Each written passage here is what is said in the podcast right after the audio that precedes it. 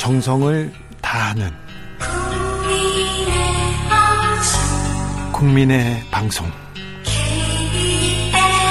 케이비에스 주진우 라이브, 그냥 그렇다고요.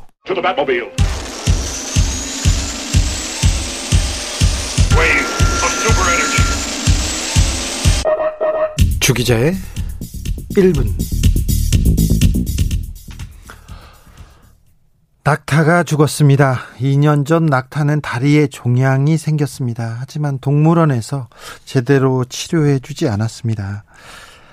죽은 낙타는 토막이 났습니다. 그리고 호랑이에게 먹이로 던져졌습니다.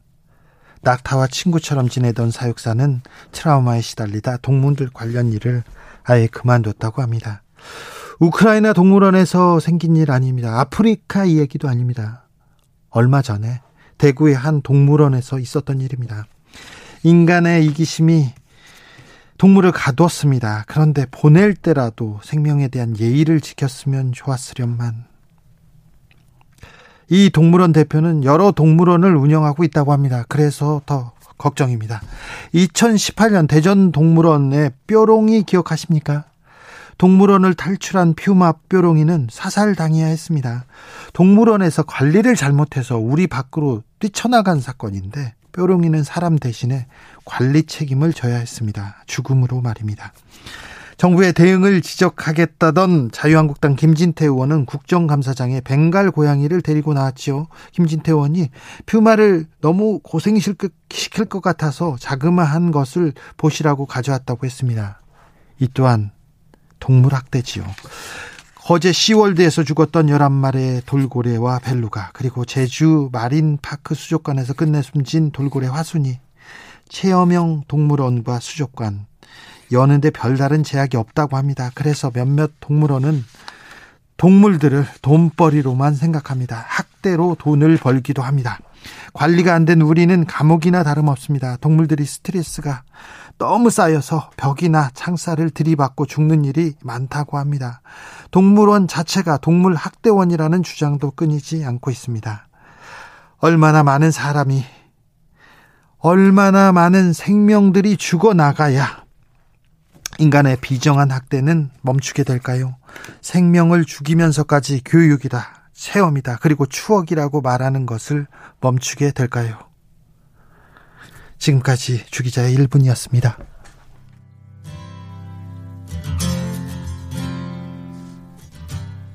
이승환, 붉은 낙타.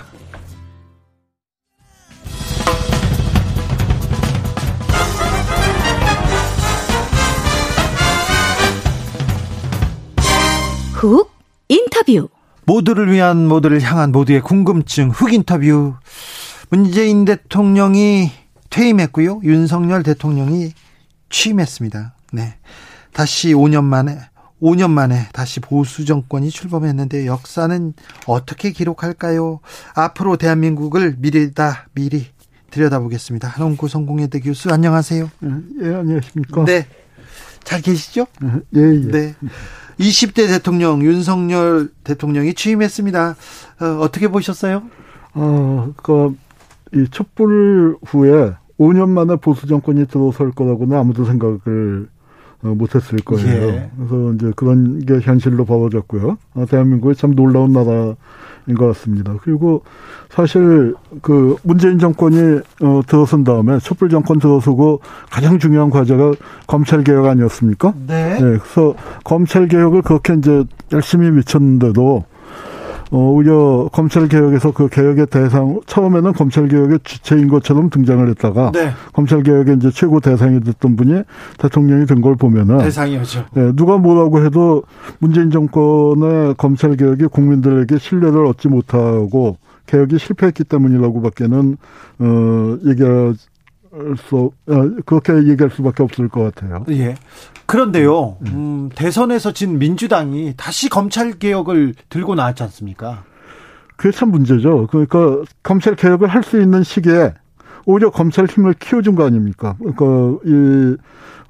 이 적폐수사 같은 게 필요하긴 했지만 어떤 제도개혁과 결합하지 못한 적폐수사가 여러 가지 부작용을 낳았고, 오히려 이게 자기들 피해가려고, 자기들 처벌을 피해가려고 한다는 그런 오해와 결부되면서 오히려 검찰 개혁의 대의를 지지했던 사람들이 칼같이 찢겨버린 형세가 돼버린 게, 저, 저처럼 검찰 개혁을 절대적으로 지지하는 사람 입장에서도 마음이 매우 아픕니다. 네. 어, 대통령의 취임사는 어떻게 보셨습니까? 취임사는 저는 좋은 말씀을 많이 그 하셨다고 생각을 해요. 거기 뭐 어, 자유도 이제 뭐 많이 강조하고 그러셨습니다만, 이 그런데 이제 보편적인 가치를 높이 사야 한다라고 말씀하신 거는 백 퍼센트 동의하지만, 우리가 지켜야 할 보편적인 가치는 자유만 있는 건 또 아니죠. 네. 평등도 있고, 그리고 또 자유시민의 연대를 강조하셨는데, 그것도 아주 중요한 말씀입니다. 공정한 규칙을 지키자, 그 하는 것도 그, 그 중요한 얘기인데, 어, 아마 그 윤 대통령께서 솔선수범을 해서, 그러니까 이 공정의 가치, 그 정의의 가치를 그 같이 지켜나가는 모습을 보여줘야 할 것이라고 생각을 하고요. 네. 또 양극화 문제나 사회이동성을 높여야 한다는 말씀도 하셨고, 그것도 굉장히 중요하고 필요한 얘기인데, 그런데 그 해결책으로 제시한 게 성장을 통한 해결이라고만 했는데, 그 부분에 대해서는 조금 그 성장 일변도로 나간 게 오히려 이런 그 양극화를 심화시키지 않고, 않았나, 사회 이동성을 막지 않았나, 그 지난 수십 년의 경험에서 볼 때. 이 양극화가 그, 이렇게 심화된 세상에서 자유를 계속 얘기하면 이것도 또. 그러니까 그 우리가 이제 그 말씀을 들으면서 좀 미안한 얘기지만 동물농장이 생각이 났어요. 동물농장이요? 조지 오웰의 동물농장. 네. 거기서는 이제 그 자유에 반대되는 평등을 극단적으로 강조하다 보니까, 네, 모든 동물은 평등하다. 그런데 어떤 동물은 더 평등하다. 네. 근데 그 우리 전 국민이 자유로운데 어떤 사람들이 더 자유롭다. 네. 그러니까 이렇게 된다면 큰 문제가 생기는 거죠. 네. 반지성주의가 민주주의를 위기에 빠뜨리고 있다. 이 대목은 어떻게 읽으셨는지요? 저도 일정하게 공감을 했습니다. 일정하게 네. 공감을 했는데, 고전적으로 얘기하면 민주주의가 엘리트들이 이제 그 중요한 역할을 하는 것과 대중과 여론이 중요한 역할을 하는 게 있는데, 이게 서로 견제와 균형을 이뤄야 하는데, 문재인 정권 시기에 일부 그 균형이 깨진 부분도 분명히 저는 있다고 생각을 합니다. 그런데 네. 반면에 이거 이제 그러니까 그 팬덤 문제라든가 뭐 그 이게 진영 논리가 그 강하게 작용한 게 그런 거겠죠. 그런데 어 우리가 이제 그 지성을 강조 그 이 그러니까 이런 그 이 반지성주의의 어떤 동력이 우리 편 따지는 거하고, 그 다음에 어 상대편에 대한 어떤 분노. 네. 근데 저는 뭐 정치 정치나 그 역사에서 분노가 굉장히 중요한 요인이라고 생각을 합니다. 그런데 분노가 없으면 시작이 안 되겠죠. 그런데 분노만 남아버리면 이게 이제 큰 문제가 되는데, 아마 그런 점에서 이제 반지성주의라는 그 얘기가 이제 나올 수 있다고 생각을 하는데요. 이게 이제 문제는 그 반지성주의가 이제 민주진영, 진보진영에서만 보인 게 아니라 보수진영에서도 굉장히 많이 나왔단 말이에요. 네. 예컨대 뭐 저 오일팔 는 북한군이 네. 뭐 저지른 거다. 네. 이제 이런 얘기를 뭐 막을 수는 없겠죠. 뭐 그 사람이 워낙 많다 보니까 이상한 사람이 이상한 얘기를 하는 것 자체는 뭐 어쩔 수 없다 치더라도, 그런데 그것이 그 보수의 핵심이나 주류가 글로 끌려가는 현상은, 이것 역시 또한 그 심각한 반지성적인 행태였거든요. 그리고 네. 이제 그 반지성을 막기 위해서 그 민주주의를 설계한 사람들이 둔 그 고전적인 장치가 사법부에다가 권한을 줬지 않습니까? 네. 그 선출되지 않은 권력. 예. 그러니까 이런 반지성주의에 휘둘리지 않게.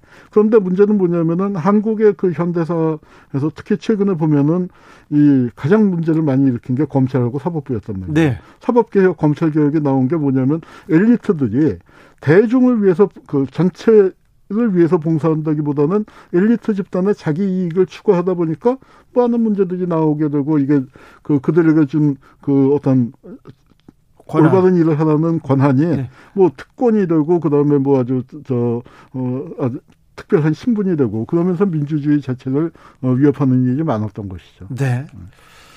음. 그럼 내로남불이 안 했으면 좋겠고, 네. 사실 그 선거 과정에서도 보면은 여가부 폐지라든가, 그 지금 또 특히 이제 정치, 그 할 수 없다고 공약을 거둬들였습니다만, 군인 월급 이백만 원 같은 게 대표적으로 반지성주의적, 주의적인 공약이었던 셈이죠. 네. 네. 그렇죠. 네.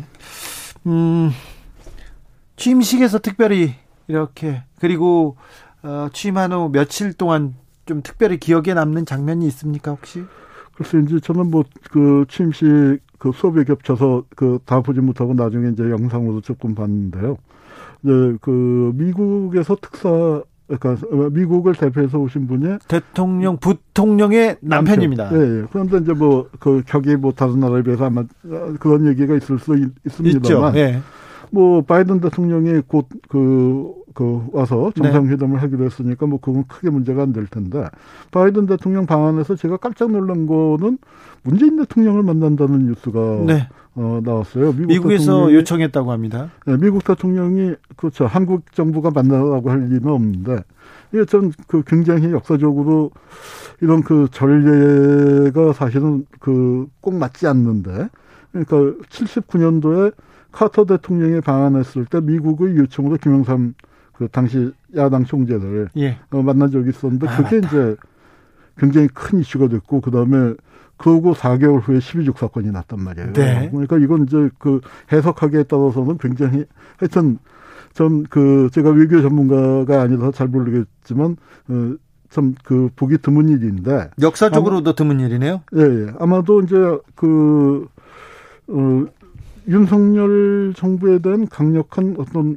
어떤 건지 모르지만, 내 말을 잘 알 수 없지만 경고가 될 수도 있겠고, 네. 저는 이 부분을 윤석열 정부가 그런데 잘 해결해 나갈 수 있는 방법이 있다고 생각을 합니다. 뭐냐면은 아마 정치 보복하지 말라는 뜻일 수도 있겠고, 예. 그 다음에 어, 남북 관계나 북미 관계에서 문재인 대통령의 역할을 기대하는 부분도 있을 텐데, 네. 거기서 사실은 윤석열 정부가 그 그렇게 강조하는 한미 공조를 해야죠. 네. 한미 공조를 해서 어떤 그 대북 특사. 네. 문재인 대통령이 바이든의 특사로 북을 방문할 수는 없지 않습니까? 아, 그렇죠. 예, 그러니까 바이든의 메시지도 싫지만 네. 특사로 가신다면은 윤석열 대통령의 특사로 가는 게 맞지 않겠습니까? 네. 그리고 그렇게 한다면은 그거는 그 이거보다 더 그 확실한 협치의 메시지가 있을 수 없겠죠. 정치 보복 안 한다는 선언도 되는 것이고. 네. 그래서 이제 오히려 그 이 화를 좀 보고로 돌렸으면. 알겠습니다. 어, 태영호 의원도 네. 문재인 대통령을 문재인 전 대통령을 대북 특사로 보내는 게 어떠냐 이런 제안을 예, 하시더라고요. 예, 상당히 예. 또 그리고 또 코로나 사태 인도적인 지원 해야 예, 된다고 강력하게 예, 얘기하셔서 예. 방금 얘기해가지고 저도 방송 오면서 들었습니다. 네, 네, 그 부분 굉장히 공감했습니다. 예. 음, 앞으로 역사는 윤석열 정부를 어떻게 기억할까요? 지금은 이제 시작된 지 걸음마를 뗐기 때문에 네. 거기까지는 얘기를 할 수는 없지만, 윤석열 내각, 윤석열 대통령실의 면면을 보면 아, 어떻게 흘러가겠다. 선생님은 좀 보이시죠? 조금 그 죄송한 말씀입니다만 좀 불길한 예감이 들어서 어, 그런데 인사 패턴에서 네. 다행히 여기 지금 그 들어오기 직전에 김성애, 어, 김성애 비서관은 비서관이 사퇴한 네. 얘기가 나와서 어, 그나마 늦었지만 다행이라고 생각을 하는데 네. 뭐 인사 검증 문제에 그 큰 문제가 있는 것 같습니다. 그 사실 뭐 어느 정권에서나 이제 문제가 됐었지만요. 그리고 또 하나는 그 저 이시원 비서관인가요? 네. 아, 간첩 사건 그 증거 조작과 그렇죠. 관련된 사람이 어, 그것도 다른 비서관도 아니고 공직기강 공직기관. 비서관이라는 건 정, 도저히 납득할 수가 없는 거고요. 이게 알았으면은 정말 악마고, 이거는 사실 형사처벌의 대상이 될 건데 대표적인 검찰의 봐주기 수사가 아니었나 이제 의심을 받는 거고요. 그걸 만약에 검찰이 발표한 대로 몰랐다고 하면은 업무 능력상 공직기강은 그걸 어떻게 잡겠습니까? 네. 그러니까 이건 있을 수 없는 인사인데, 이런 부분을 밀어붙이는 거 보면은 굉장히 걱정이 되는 바가 많고요. 그다음에 이제 또 하나는 문재인 대통령 때도 그 점을 못하고 실패했는데, 제왕적 대통령제가 가는 코스가 뻔합니다. 오 년 때 이제 해서 취임 처음 해서 약간 힘을 갖고 있다가 뭐 힘이 좀 빠지고 레임덕 그 오고, 그러면서 이제 대통령 본인이나 가족 것들이 정권이 바뀐 다음에 감옥에 가는 그 패턴이 지난 이십몇 년 동안 그 반복되어 왔지 않습니까? 그것을 그 극복하거나 그 저 해결해 나갈 수 있는 어떤 대안 같은 것들을 그 제시해야 하고 구조적으로 마련을 해야 하는데, 문재인 정부가 그것을 할만했는데 못하고 넘어갔습니다. 그런데 지금 이제 그 윤석열 정부는 어 민주화 이후에 이제 가장 좀 어떤 뭐랄까요, 거대 야당을 만났단 말이죠. 네. 거대 야당을 만났기 때문에 그런 부분에서 협치라든가 그 좀 장 긴 장래를 생각해서 어떤 대타협을 이루는 것이 필요. 하다고 봅니다. 네. 역사적으로 볼 때요, 음, 보수 정권이 남북 관계에 남북 관계에 큰 물꼬를 어, 틔우기도 합니다. 그리고 네. 남북 북에 대해서 훨씬 유화 제스처를 취하기 좀 편한 위치에 있고요. 예. 네, 네. 어, 좀 이번 윤석열 정부가 남북 관계 좀 개선을 위해서 좀 나서줬으면 하는 바람도 있는데. 뭐 그런데 이제 그 문재인 정부 때 드러났듯이. 대한민국 정부가 남북 관계에서 할 수 있는 그 폭이 너무나 제한되어 있다. 네. 이제 그게 그 가슴이 아픈데, 그럼에도 불구하고 보수 정권으로서 할 수 있는 부분들은 많다고 생각을 합니다. 우선 국민들이 너무 진영 논리에 빠지지 않고 대북 혐오를 이젠 과거에 이제 뭐 박정희 시대, 전두환 시대에는 남북 간의 어떤 국력 차이가 어. 저 비슷비슷 크게 나지 않았던 시기에는 대북 혐오라든가 경계가 자기 정권 유지에 이제 굉장히 중요한 수단이 될 수밖에 없었는데, 지금은 그런 단계는 아니기 때문에 네. 조금 여유를 갖고 그 좀 이 그 북한에 네. 대해서도, 그리고 이제 북한에 대한 것뿐만 아니라 특히 어 저 윤석열 대통령이나 윤석열 정부가 힘써야 할 거는 뭐냐면은 이 북을 바라보는 남쪽의 어떤 그 극단적인 여론, 예. 그러니까 그 크게 저는 굉장히 그 중요한 반지성주의의, 대한민국의 정치에서 가장 강력한 반지성주의거든요. 예, 예. 그 부분을 좀 해결하는데 노력을 기울여 줬으면 합니다. 네, 한일 관계는 어떻게 좀 풀어야 됩니까? 한일 관계는 대, 대안이 없다고 생각합니다. 대책이 없, 없다는 사실을, 그러니까 가장 그 박근혜 대통령 같은 경우에. 그 선의로 출발했지만, 일본군 위안부 문제는 내가 해결했다라는 네. 선의로 출발을 했지만, 일본군 위안부 문제가 뭔지를 잘 모르셨던 거예요. 거기서 꼬여버렸어요. 네, 그리고 이건 내가 해결할 수 있다. 그런 생각을 갖고 주고받기 밀어붙이다가 한일 관계 전체가 꼬였단 말이죠. 네. 사실 이건 일본에서 절대로 풀릴 수 없는 문제라고 생각을 합니다. 이건 문제를 풀려면 이건 일본 국내에서 일본의 양심 세력이 그 정말 사회의 주류가 돼서 해결해 줘야 하는데, 일본의 양심 세력이 점점 점점 위축되고 있지 않습니까?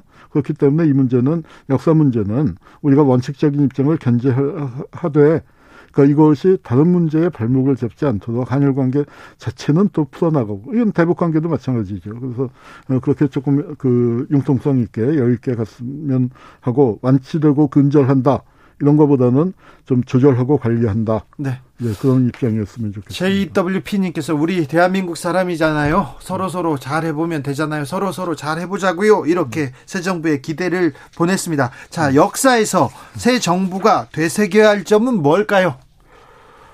어, 이제 글쎄요. 그 우선 그 새 정부가 이제 뭐 여러 가지 차원, 이제 차원이 있겠습니다만, 우선 검찰 출신이 대통령이 됐는데, 어, 지난 몇십 년 동안은 이제 그, 그 검찰 문제가 아주 심각한 그 화두가 됐었지 않습니까? 예. 예, 그리고 문제, 저 윤석열 대통령은 사실 그 대한민국 역사에 이런 분이 없을 거예요. 네네. 그 저 진보 진영의 영웅이었다가 네. 보, 진보 진영 보수 진영의 어떤 영웅이 되, 네. 돼서 이렇게 양쪽을 이렇게 번갈아간 어, 분이 없을 텐데, 그거는 그 이분이 그러니까 어떤 단점도 있지만 또 그다음에 국민들에게 어느 쪽 양쪽에다가 다 호소 그 호소력을 가질 수 있는 어, 측면이 분명히 있었다는 얘기거든요. 그러니까 그런 부분을 좀 잘 살렸으면 좋겠고, 특히 이제 그 뭐 오 년 단임제 대통령이 사실은 할 수 있는 게 어, 굉장히 제약이 많죠. 그렇기 때문에 그 자기 임기 동안에 할 수 있는 부분들, 적어도 그러니까 이 한국 민주주의의 어떤 정상화, 어, 진영 논리의 극복을 위한 에, 그런 부분들에 애써주셨으면 하는 바람입니다. 알겠습니다. 네. 오늘 말씀 감사합니다. 네, 감사합니다. 특별히 윤, 윤석열 대통령한테 하시고 싶은 말씀 있으십니까? 그 지금 뭐 우리 역사에서 그 보여준 거지만 대통령이라는 자리가 그 교도소 담장을 걷는 자리가 돼버렸잖아요. 네. 그러니까, 그러니까 그 그것을 윤석열 대통령이 그러니까 그런 그 관계를 없앴으면 좋겠어요. 그래서 이제 그 그리고 과거에 김영삼 대통령 때 보면은 개혁을 잘하면은 엄청난 국민적 지지가 쏠리지 않습니까? 네. 그래서 이제 그 제대로 내로남불 안 하고 예. 그 국민들이 무엇을 그 원하는지를 잘 알 겁니다. 네. 잘해서 성공한 대통령이 되기를 빕니다. 알겠습니다. 한홍구 성공회대 교수였습니다. 네, 감사합니다. 정치 피로, 사건 사고로 인한 피로, 고달픈 일상에서 오는 피로. 오늘 시사하셨습니까? 경험해보세요. 들은 날과 안 들은 날의 차이. 여러분의 피로를 날려줄 저녁 한 끼 시사. 주진우 라이브.